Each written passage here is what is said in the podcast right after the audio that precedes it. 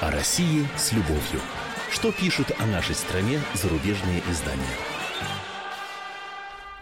Здравствуйте, приветствуем наших слушателей в Москве и других городах вещания. Как обычно, по завершении недели будет э, знакомить вас с обзором наиболее интересных э, публикаций в иностранных СМИ о нашей стране. Замредактор отдела международной политики «Комсомольской правды» Андрей Баранов. Андрей Михайлович, приветствую вас. Здравствуйте. Наша замечательная ведущая, как обычно, со мной Елена Афонина. Ну, а я напомню, что теперь передача «Россия с любовью» выходит в новом формате. Она продлится ровно час. И самое главное, вы, наши уважаемые радиослушатели, сможете принять участие, личное участие в обсуждении за заинтересовавших вас материалов. Для этого нужно позвонить по телефону прямого эфира 8 800 200 ровно 9702 или прислать свои сообщения на WhatsApp 8 967 200 ровно 9702. Ну что, Андрей Михайлович, с чего мы сегодня начинаем? Ну, главным событием, о котором написали буквально все серьезные издания на Западе, да и на Востоке тоже, это очередное ежегодное послание к Федеральному собранию, с которым Владимир Путин выступил в Кремле 1 декабря. Мы, здесь на радио «Комсомольская правда» уже очень много и по кусочкам разбирали его. Э, но вот э, на Западе посмотрели несколько по другому углу. Главная интрига, звучавшая в комментариях наших иностранных коллег, стоит ли доверять сдержанному Путину? Под сдержанностью Путина имеется в виду то, что наш лидер, вопреки ожиданиям там кого-то за рубежом, не бряцал оружием, говорил о миролюбии России и вообще сосредоточился на сугубо внутренних наших делах и проблем. Ну, давайте обо всем по порядку. А, вот эм, говорится, что в послании Федеральному собранию Путин заявил, что готов к сотрудничеству с США и не ищет врагов. А его речь напоминала стиль шахматной игры Сергея Корякина на недавнем чемпионате мира в Нью-Йорке, напомню, да? Путин был сверхъестественно спокоен и старался найти все возможные плюсы в неблагоприятной ситуации. Это пишет обозреватель Bloomberg View Леонид Бершицкий. Эм, обозреватель немецкого еженедельника «Шпигель» Кристина Хабель пишет. Один раз в году, говорит шеф, в этот день президент Владимир Путин выступает в украшенном золотом Георгиевском зале Кремля перед российской знатью. Ну вот она говорит, что в очередной раз Путин призвал соотечественников к сплоченности. Россияне, по ее мнению, назвали бы это старой песней на новый лад, замечает журналистка. В целом глава государства пытался создать хорошее настроение на протяжении 69 минут. Мол, на самом деле у нас не все так уж и плохо, пишет Хабель. Э, между тем 19 миллионов россиян, отвечает она, живут за чертой бедности. А вот какое послание Путин адресовал Западу, по ее мнению, за границей он кроме, э, говорил всего 8 минут, и о драме разбомбленного Алеппо не сказал ни слова, Украину тоже проигнорировал. Корреспондент французской «Фигаро» Пьер Авриль сообщает, Путин сказал, что он готов к сотрудничеству с Дональдом Трампом. В 2015 году, во время такого же послания, он не сказал ни слова про Вашингтон.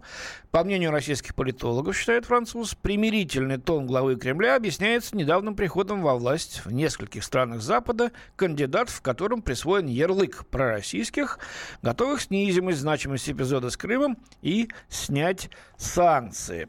Ну вот, э, это что касается международной части. Но вот Эндрю Хиггинс, Нью-Йорк Таймс, говорит, что российский лидер, выглядя выглядев удивительно сдержанным э, в том, что касается внешней политики, э, большую часть своей часовой речи посвятил внутренним проблемам, а вовсе не международным отношениям.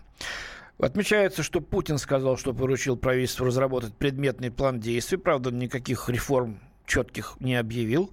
План действий по обеспечению достижения России темпов роста выше мировых к 2020 году и наращивания ее позиции в мировой экономике. Другая американская газета Christian Science Monitor, ее обозреватель Фред Уэйр отмечает, что пообещав провести основательные экономические реформы, Путин, возможно, проверит свою власть на прочность. Предложенные меры были обещаны ранее, но, по словам аналитиков, возможно, это последний шанс начать их реализацию.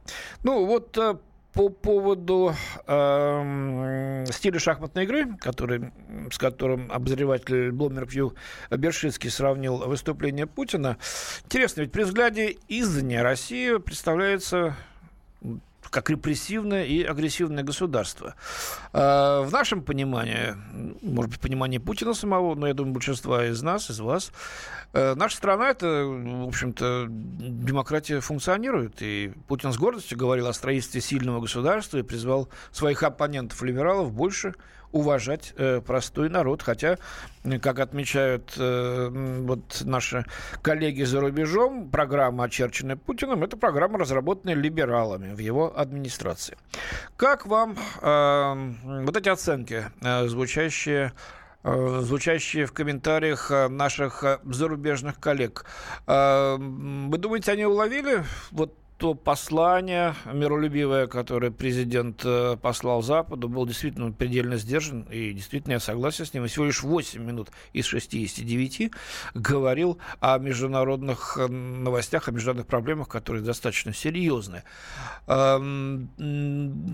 Согласны ли вы с этими оценками? Пожалуйста, звоните. Мы ждем ваших звонков э, по телефону. Или вот, как Елена Фонина сказала, можете на WhatsApp присылать свои сообщения. Да, под... я напомню сейчас еще раз номер телефона 8 800 200 ровно 9702. Пожалуйста, можете позвонить э, или отправить комментарий на WhatsApp. Его номер 8 967 200 ровно 9702. Но вот э, я не очень поняла, что значит миролюбивый посыл. Э, здесь большой вопрос возникает. Просто не уловили более ничего и посчитали, что это посыл миролюбивый. Ну, видишь, а что раньше были какие-то угрозы? трагедия Алеппо. Ну, в общем, это пишет немецкая журналистка. Напомню, я э, ни словом не обмолвился об Украине. Слово «санкции» произнес только один раз, и то в другом пассаже, в, в начале своей речи.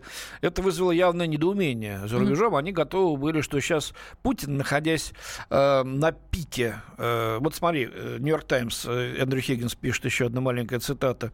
Э, «Выглядел удивительно сдержанным в тот момент, который многие считают его триумфом. Его популярность растет на вздымающейся в Европе и Америке волне популизма с ее отрицательным отношением к истеблишменту и элитам, и зачастую положительным угу. к России.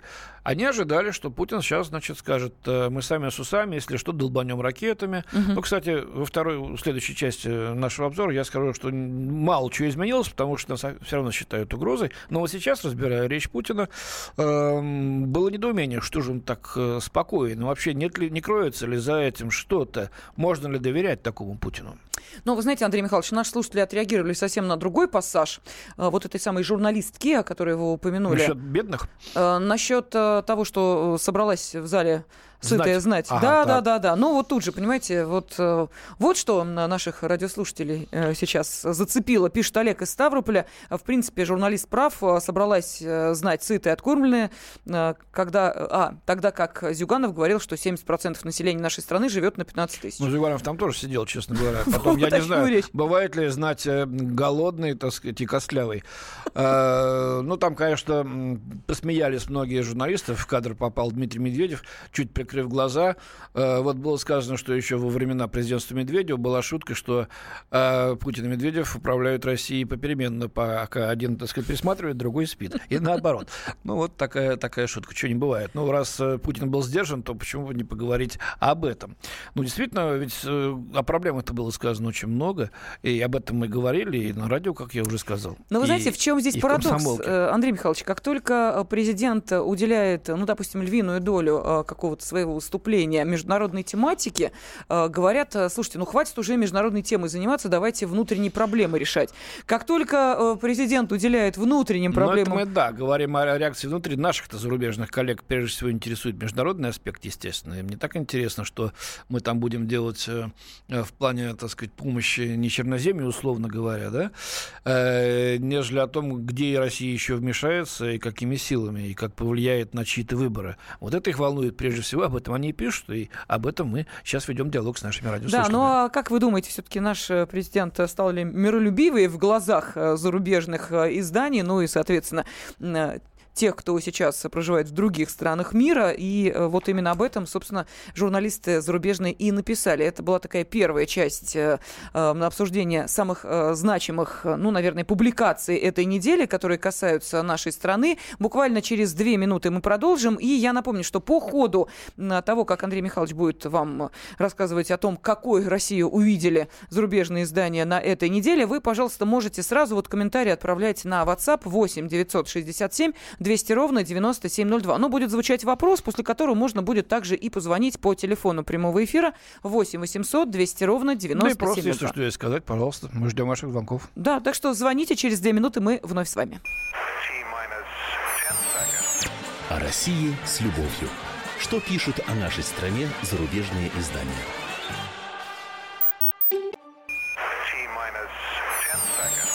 О России с любовью. Что пишут о нашей стране зарубежные издания? В студии заместитель редактора отдела международной политики «Комсомольской правды» Андрей Баранов. И ведущий радио «Комсомольской правды» Елена Фонина. И мы продолжаем э, узнавать, о чем написали на этой неделе зарубежные издания о нашей стране, какие, собственно, темы их э, заинтересовали, что им показалось наиболее значимым. Ну, начали мы с э, разбора послания, ежегодного послания Путина, президента Российской Федерации Путина Федеральному собранию. Что об этом говорят на Западе? Вот там говорили, что, э, в общем-то, либеральные реформы эм, кладутся в основу нового курса, но сколько людей, столько и мнений. Бенjamin Трибе из немецкой, э, из, простите, швейцарской Neue Zeitung пишет, что Назначение вместо Улюкаева Максима Орешкина – это поворот в застой, это новое лицо для старой политики. Ну, поподробнее. Э, Россия неожиданно получила министра экономического развития в лице 34-летнего Максима Орешкина. Э, отмечаю, что злой рок обрушился на предшественника Орешкина, Люкаева, пожелавшего поставить под сомнение модель государственно-капиталистического контроля, который не дает вздохнуть частному бизнесу в России. То есть никакого либерализма, э, никакого усиления чистого капитализма, э, так как это наблюдается, допустим, той модели, которая сейчас существует э, в Соединенных Штатах и большинстве странах Западной Европы, этого не будет. А потому, считает э, Бенjamin Трибе, Россия поворачивает назад э, чуть ли не в социальном социализм. Ну, госкапитализм, по его мнению, то же самое, что э, э, социализм. Об Орешкине говорится, что о нем ничего практически не известно, кроме того, что он закончил университет только в 2004 году. Занимал несколько должней, должностей в различных банках и с марта прошлого года стал замминистра финансов. Вот интересный пассаж в этой публикации. Маловероятно, что молодой министр, который в сознательном возрасте не застал никаких других правителей, кроме Путина, будет вести с президентом серьезную дискуссию по экономике. И э, наблюдатели расценивают назначение Орешкина как захват Министерства экономики Министерством финансов, возглавляемым Антоном Силуановым. Вот. И на, на фоне острой нехватки средств в казне Улюкаев критиковал силуановский приоритет в пользу, внимание, непродуктивных расходов, в том числе на оборону и безопасность. Вот, и, значит, э, таким образом, в среду даже Силанов одобрил сделанное назначение и сказал, что теперь он ждет более оперативной координации между министерствами. У меня к вам такой вопрос. Разделяете ли вы мнение, вот в данном случае, корреспондента швейцарской газеты? Оно не, одинок, не одиноко, его поддерживают, разделяют очень многие, я просто сейчас не буду занимать время цитированием, о том, что Россия поворачивает куда-то в прошлое, не стремится в чистый э, эффективный капитализм, э, вот существующий в США и Западной Европе. Хорошо это или плохо, или, может быть, они опять э, сожалеют о том, что человек Запада, Улюкаев, вот попался на этой афере, сейчас которая разбирается, с двумя миллионами долларов, и полагаю, что за ним и за блоком Кудрина было бы лучшее будущее для России, как им кажется. И вот, в свою очередь, приводят эти аргументы. Ну, я думаю, что здесь мы посмотрим, значит, как получится у товарища Орешкина, пока он еще никак себя не проявил. Я думаю, что его ближайшие шаги, конечно, обязательно будут рассматриваться под очень такой э, хорошей лупой с большим увеличением э, нашими коллегами за рубежом. Естественно, будут даваться оценки этим шагам. Э, есть ли у вас мнение э, о том, что вот мы поворачиваем назад, что мы поворачиваем в твердый госкапитализм, от которого полшага назад совсем уже в социализм, э, ну, какого-то такого, я не знаю, позднеперестроечного э, времени, а дальше все пойдет раскручиваться в обратную сторону, будут пустить полки магазинов, будет нарастать социальное недовольство, и кончится это тем, чем кончилось при Горбачеве. Ну, вот мне интересно, а, а собственно, председатель Центробанка, экс-глава Минэкономразвития Эльвира Нубиульна, она к какому клану здесь относится? К клану либералов или э, все-таки к, будем так говорить, тем, кто готов повернуть э, нашу страну в обратную сторону. Я почему об этом спрашиваю? Потому что вот э, буквально несколько дней назад она заявила что, о том, что Максим Орешкин один из сильнейших макроэкономистов в стране, что он очень хороший специалист и так далее, и так далее. То есть какой же это, собственно, поворот к социалистическому прошлому, ну или к вот той экономике, которую многие из нас помнят еще со времен своего детства ну, или юности. Об этом мы и спорим, да, с нашими коллегами. Ну, ты знаешь ли, на, на это еще Тайтунг является такой достаточно авторитетной газетой э, среди финансовых кругах. И мнение на Западе определяют в том числе и такие публикации.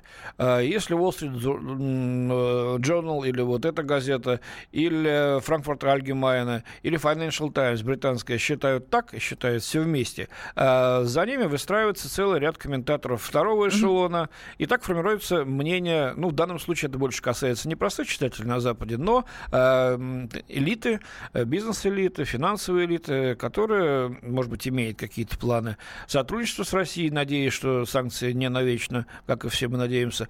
Но вот смотрят и думают, ну что ж, у них там сейчас будет э, социализм, будет все закручивание гаек, невозможность свободно размещать инвестиции, накручивать бюрократические препоны э, иностранным, в том числе бизнесменам. Нет, по времени я, пожалуй, или вообще закрою проект. А, ну вот э, в данном случае мы и думаем, так ли это, и стоит ли соглашаться с такими оценками. Если есть что сказать, пожалуйста, милости просим. Звоните да, или пишите. телефон прямого эфира 8 800 200 ровно 9702. Э, сообщение можно присылать на WhatsApp 8 967 200 ровно 9702. Ощущаете ли вы вот то, о чем написало зарубежное издание? Такой некий поворот от капитализма к социализму, так что ли получается?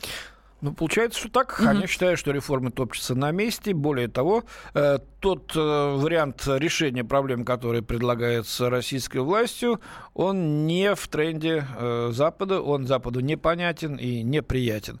Э, вмешательство государства продолжает оставаться mm-hmm. сильным в качестве регулятора всего и вся, а это тормоз, по мнению Запада, на пути реформ всяческих.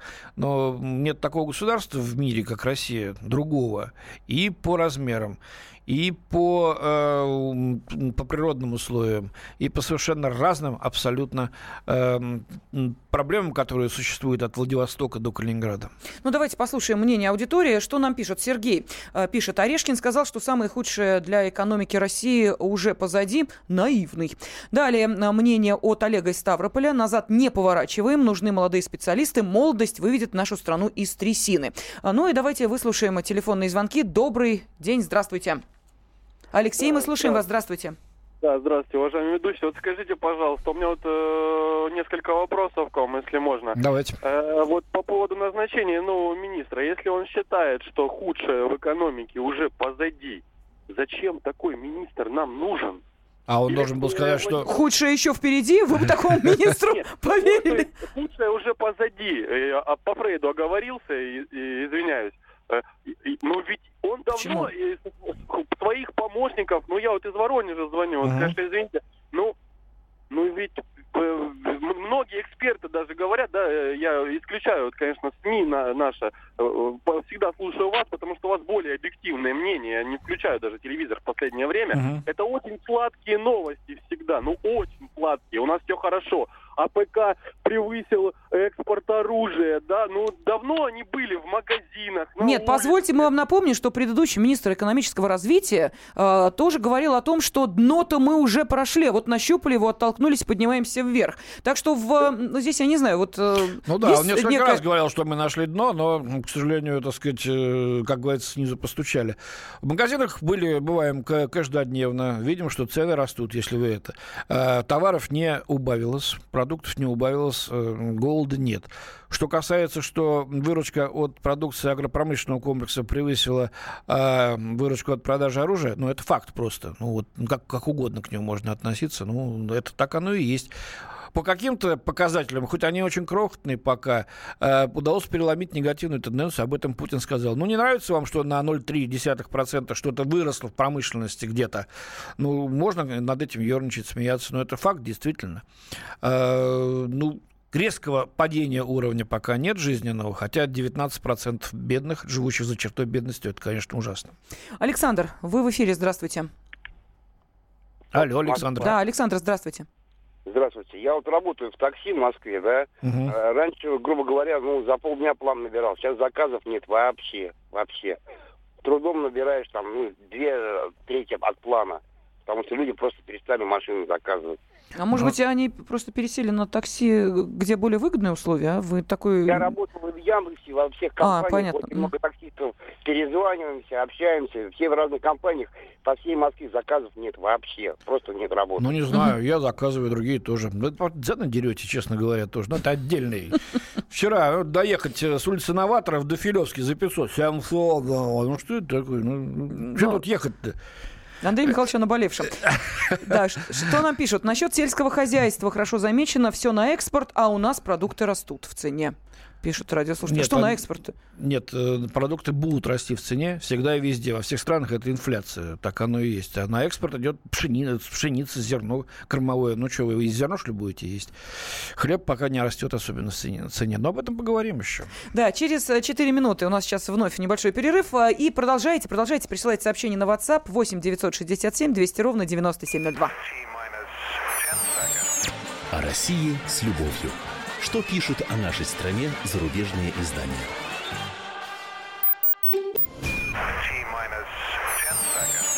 О России с любовью. Что пишут о нашей стране зарубежные издания?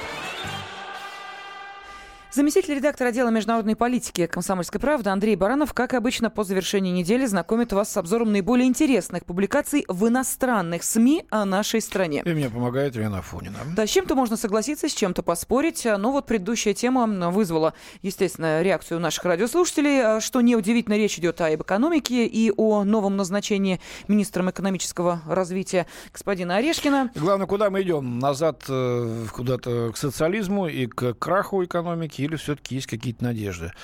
А вот у нас есть э, звонок телефонный. Александр, здравствуйте. Что скажете по поводу? Да, добрый день, Александр, постоянно слушатель, вам удачи в эфире. Спасибо. Значит, что могу сказать? Ну, я считаю, что у нас не то, что не к социализму идет, у нас вообще-то страна сейчас олигархизма. У нас э, страна для олигархов, не для людей. Поэтому какой, про какой социализм можно говорить? У нас все делается для крупных компаний и для олигархов. И, кстати, вам вот новость могу сказать. Ну, это те, кто, кто живет в Москве. С сегодняшнего, со вчерашнего дня Шереметьево, парковка. Вот представьте, парковку. Вы говорили, от новаторов это 500 рублей. Значит, парковка в Шереметьево теперь э, в терминале F и E 700 рублей. После 15 минут бесплатных. 16 минут прошло 700 рублей было 250. Вот считайте вот эти проценты и все остальное. Ну, это да, это, конечно, по таксистам в первую очередь ударит. Спасибо огромное, потому что они обычно клиентов э, на парковках ждут. Хотя нет, они уже давно где-то подальше от э, да, аэропортов и держатся. Там созваниваются, заезжают, забирают да. клиенты. И, ну, конечно, это много, естественно. Но я должен сказать, что и во многих других аэропортах мира там еще больше. Если брать в долларовом курсе, там получится и под 2000. 20-минутная э, парковка в Нью-Йорке стоит, я когда там работал, это было лет, так сказать, 12 назад, 15 даже, 20 долларов в центре Манхэттена. Сейчас наверняка больше уже. Э, и платные все мосты, туннели, вот, сказать, что там все очень много зарабатывали, да нет, приходится на это дело отстегивать очень много. Многие американцы жаловались простые. Ну да ладно. А, вот все-таки, значит, э, про экономику понятно, идем, значит, не туда. Хуже гораздо все дело-то обстоит. Э, мы ведем дело к войне, оказывается, Россия ведет дело к войне, если не горячей, то холодной войне. Вот тут говорится о том, что примерно так, что мы сейчас э, находимся, Россия и западный свободный мир в начале 50-х годов. Перед нами война в Корее, кубинский кризис. Оба события в случае начала ядерной войны могли уничтожить Землю, может быть, и сейчас. Чего это вдруг так? А вот, значит, э, Монт, французская журналистка Изабель Лессер пишет, что благодаря значительным финансовым инвестициям в течение 10 лет Москва обзавелась современным вооружением, возродила морской флот, создала войска специального назначения для внешних военных действий. Российская военная интервенция в Сирии спасла режим Асада, изменила ход войны. Все это выглядит как победа Путина. На 5% между 5 и 15 годом удвоилось Удвоились. Да, удвоились российские проценты. Это 5% ВВП. Вот, извините, да, вот именно так нужно трактовать эту цифру. А, что там дальше? Значит, вообще российское военное искусство может быть представлено так. Действовать примитивно, мыслить стратегически.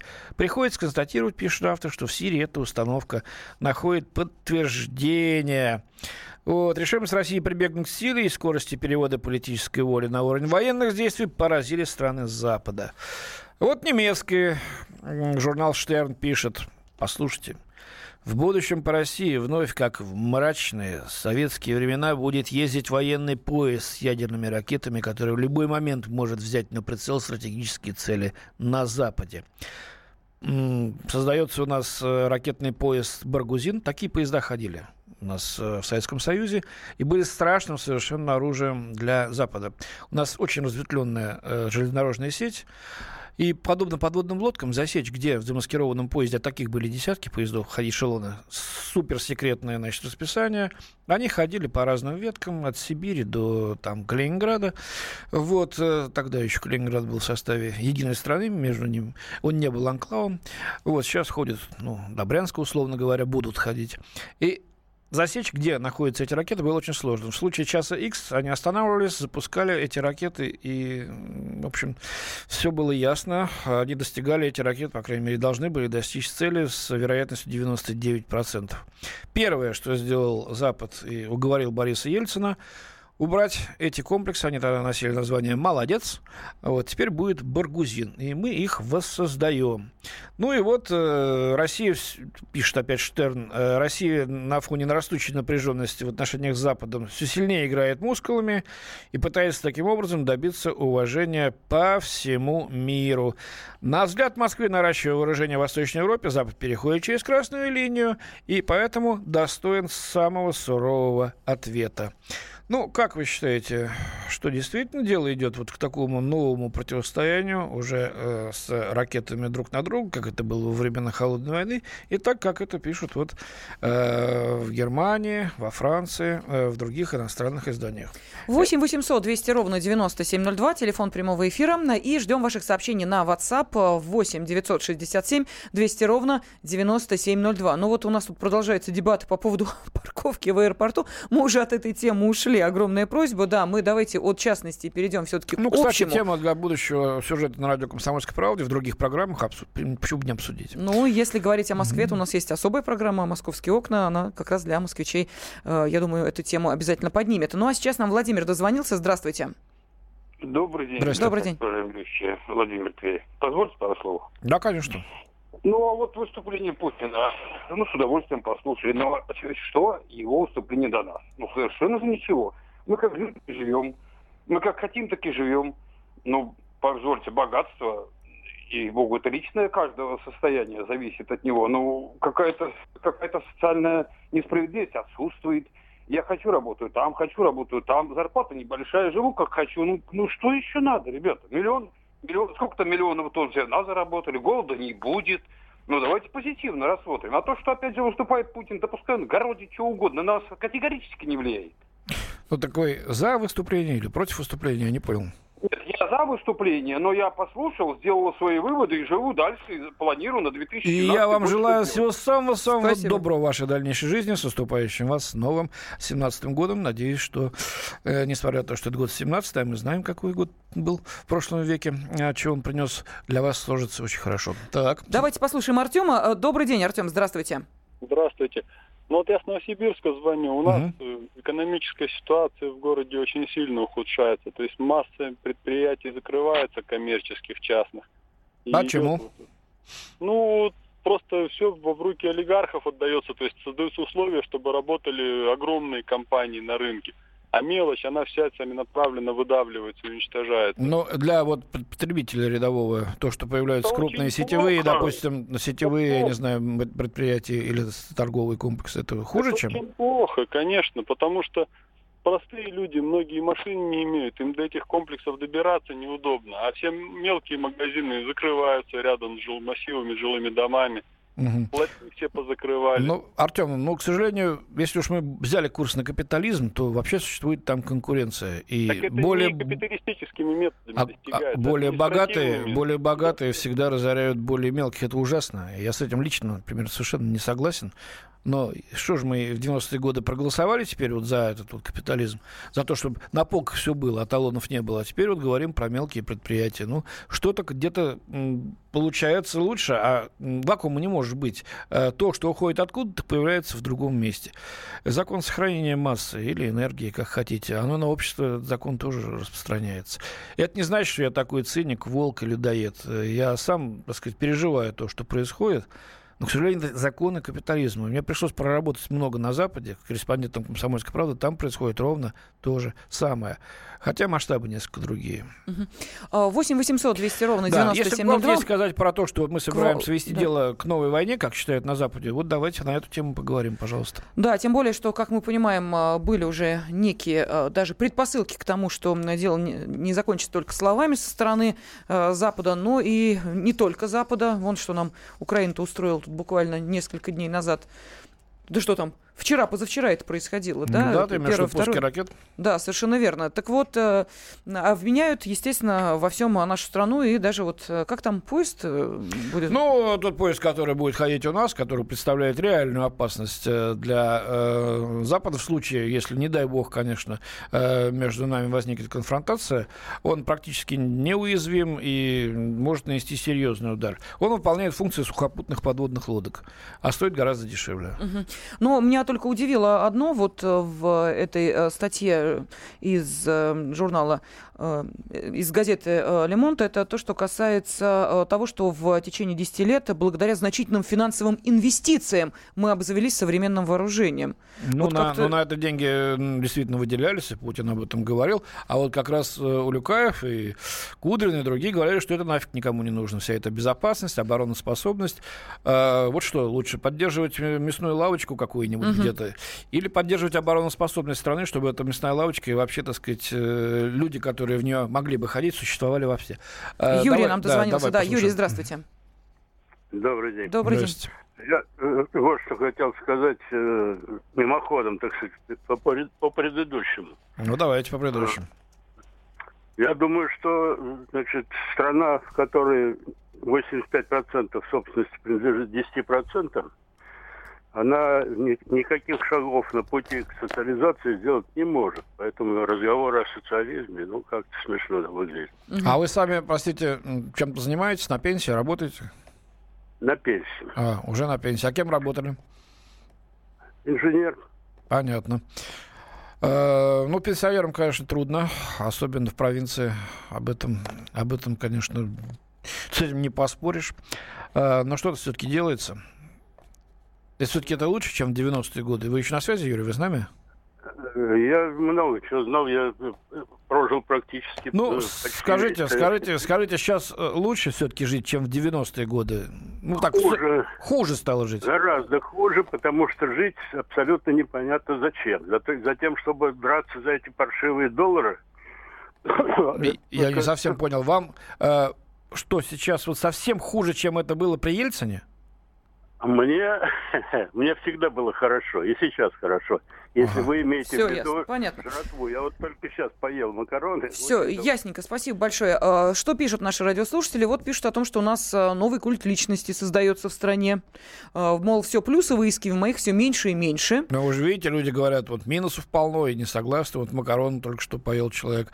При Ельцине вообще люди жмых ели, я знаю, и звонили тоже вот из э, городов провинциальных. Это было ужасно. И директор Института физики Земли застрелился а в 96 году, узнав, что под Новый год, узнав, что закрывает свой институт, ему не на что содержать сотрудников. Ну, это так, к слову. Да, ну вот наш радиослушатель а, прокомментировал предыдущий звонок написал, что инженер — это не работа, это образование. Ну, в общем, да. Да. 8 800 200 ровно 9702. Это телефон прямого эфира. У нас какой-то сегодня такой м, с уклоном в экономику, получается, а обзор зарубежной людей, прессы. Всегда людей тревожит и волнует. Ну, а мы продолжим через две минуты. О России с любовью. Что пишут о нашей стране зарубежные издания?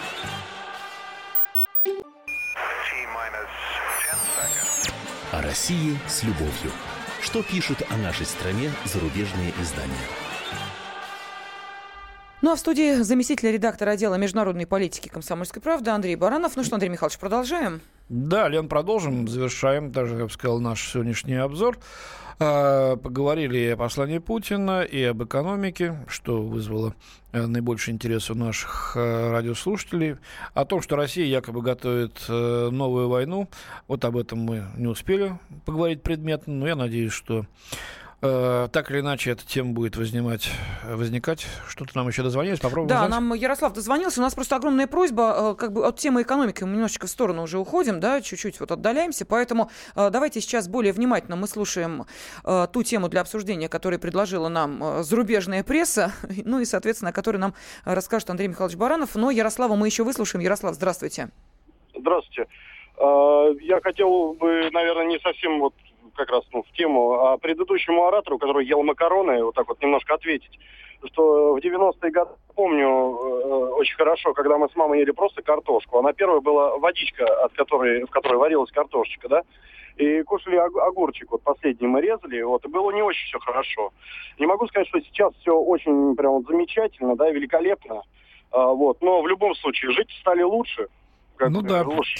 Может, а, может вот. и не веселее, но действительно получше в этом плане. Видите, как мы ездим на машинах, вот я как раз как бы еду на машине, может быть, не самый дорогой, да, и, может, не самые дорогие продукты ем. Э, но, во всяком случае, дети, слава богу, здоровые, сытые, обуты, одеты. И и ну, всем, этого, всем этого желаю. Так что, Спасибо так, большое, да, и мы желаем тоже и очереди, и вам, и всем другим Как мы понимаем, за новыми айфонами у нас выстраиваются не меньше, чем э, где-нибудь, где, собственно, Ну, главное, да, чтобы наши семьи, наши дети не испытывали нужды, имели возможность получить образование в случае, если, упаси Господи, заболеют нормальную квалифицированную э, врачебную помощь.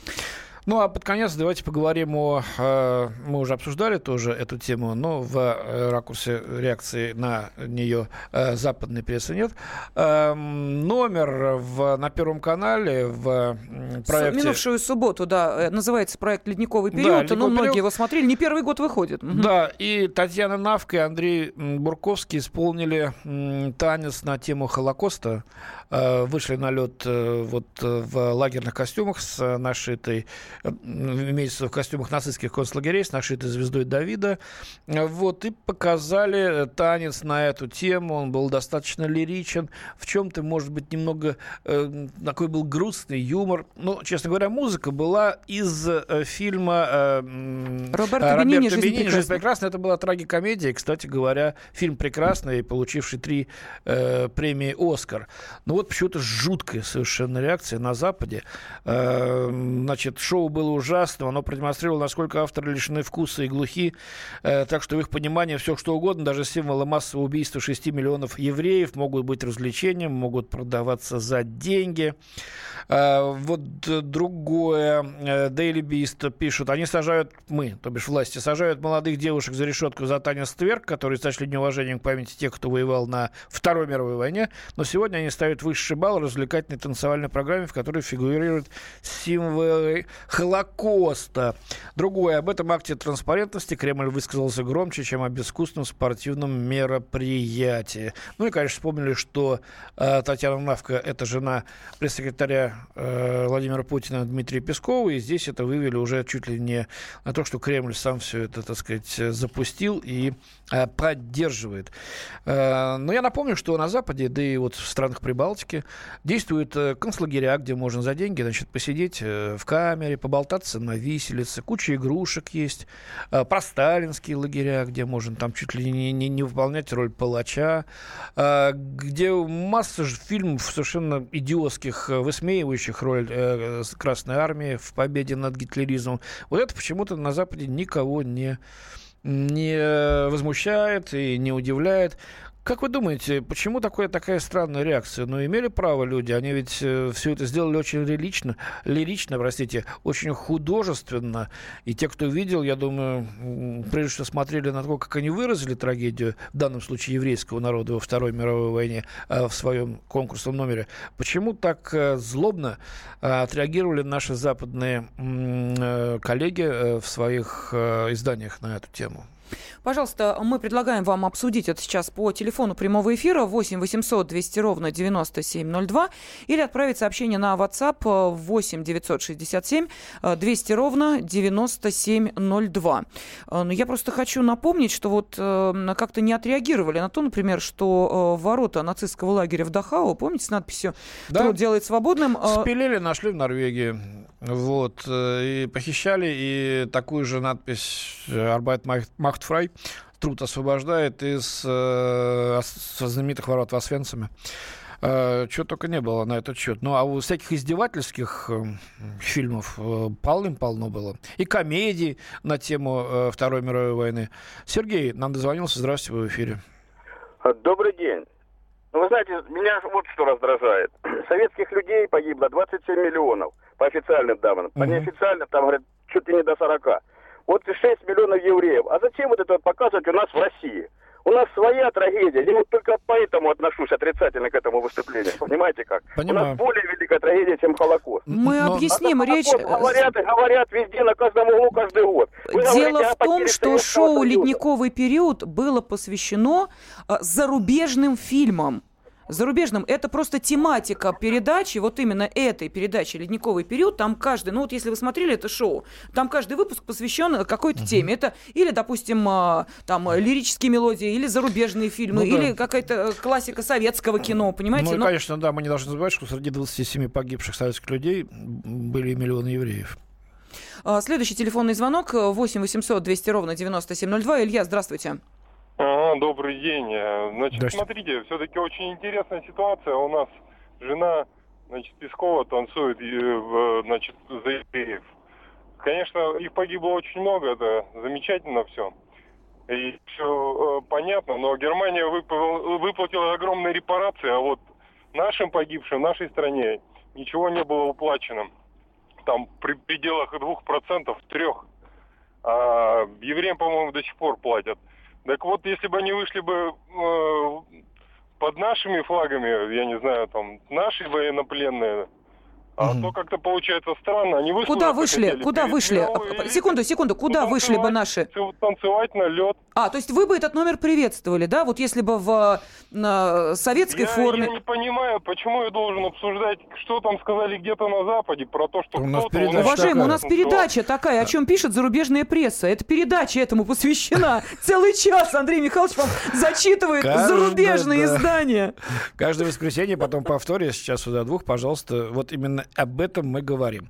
А, кстати говоря, о самом этом номере мы говорили тоже вот на прошедшей неделе э, в эфире радио «Комсомольская правда». Да, ну что пишут наши радиослушатели? Э, вот очередное сообщение. Проект «Не смотрю», за них стыдно, за короткое время научиться кататься на коньках невозможно, поэтому... Нет, ну, Татьяна Навка, она все-таки фигуристка. Не, она-то да, ну а партнер-то ее нет, он актер. А ну... Поэтому они а, только переодеваются и уделяют внимание одежде. Вот, собственно, я так понимаю логику нашего радиослушателя, что именно поэтому потому и обратили на номер внимания.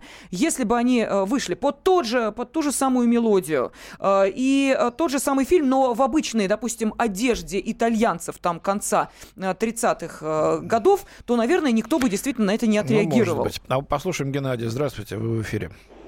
Да, добрый день. Я частично согласен с предыдущими выступающими. Вот. А от себя хочу сказать следующее. Ну, что можно сказать? Действительно, мы подставились, и э, действительно, тема Второй мировой войны, тема Холокоста в том числе, она достаточно активно развивается вообще ну, в мировой культуре, так скажем. Вот. И действительно, то, что именно э, на, на шоу, так скажем, на телевизионном шоу Российской Федерации эта тема была ну, представлена там, в виде танца, это как э, красная тряпка для Запада. Естественно, сейчас любой, любую э, ситуацию, любое выступление, любые слова интерпретируются именно э, с отрицательной стороны, чтобы, ну, еще раз как бы а, наехать, грубо говоря, на, на Россию. Но мне знаете, что не нравится в этой ситуации? То, что, опять же, вернусь к предыдущим ораторам, ну, зачем нужно было а, вот эту тему поднимать? Действительно, Навка это, ну, супруга, я так понимаю, нашего пресс-секретаря президента. И тут как бы белыми нитками шито, что это, ну, так скажем, умасливание а, Запада. То есть это Э, очередная попытка показать, что, ребята, мы с вами дружим, вот мы как бы вашу проблему также переживаем, как свою. Ребята, у нас своих проблем навалом, у нас, как э, предыдущие люди говорили, кучу много кучу проблем. У нас Вторая мировая война унесла много жизней. Почему мы должны опять, извините меня, ложиться под Запад и говорить, ну, что... Вот понятно. Я, правда, так не считаю, что такая конспирологическая версия. Я напомню еще раз, что среди 27 погибших советских людей были и миллионы советских евреев. Тут в данном случае ничего такого я и не вижу особенно. Ну, потом напоминаю, что это было шоу на музыку из кинофильмов.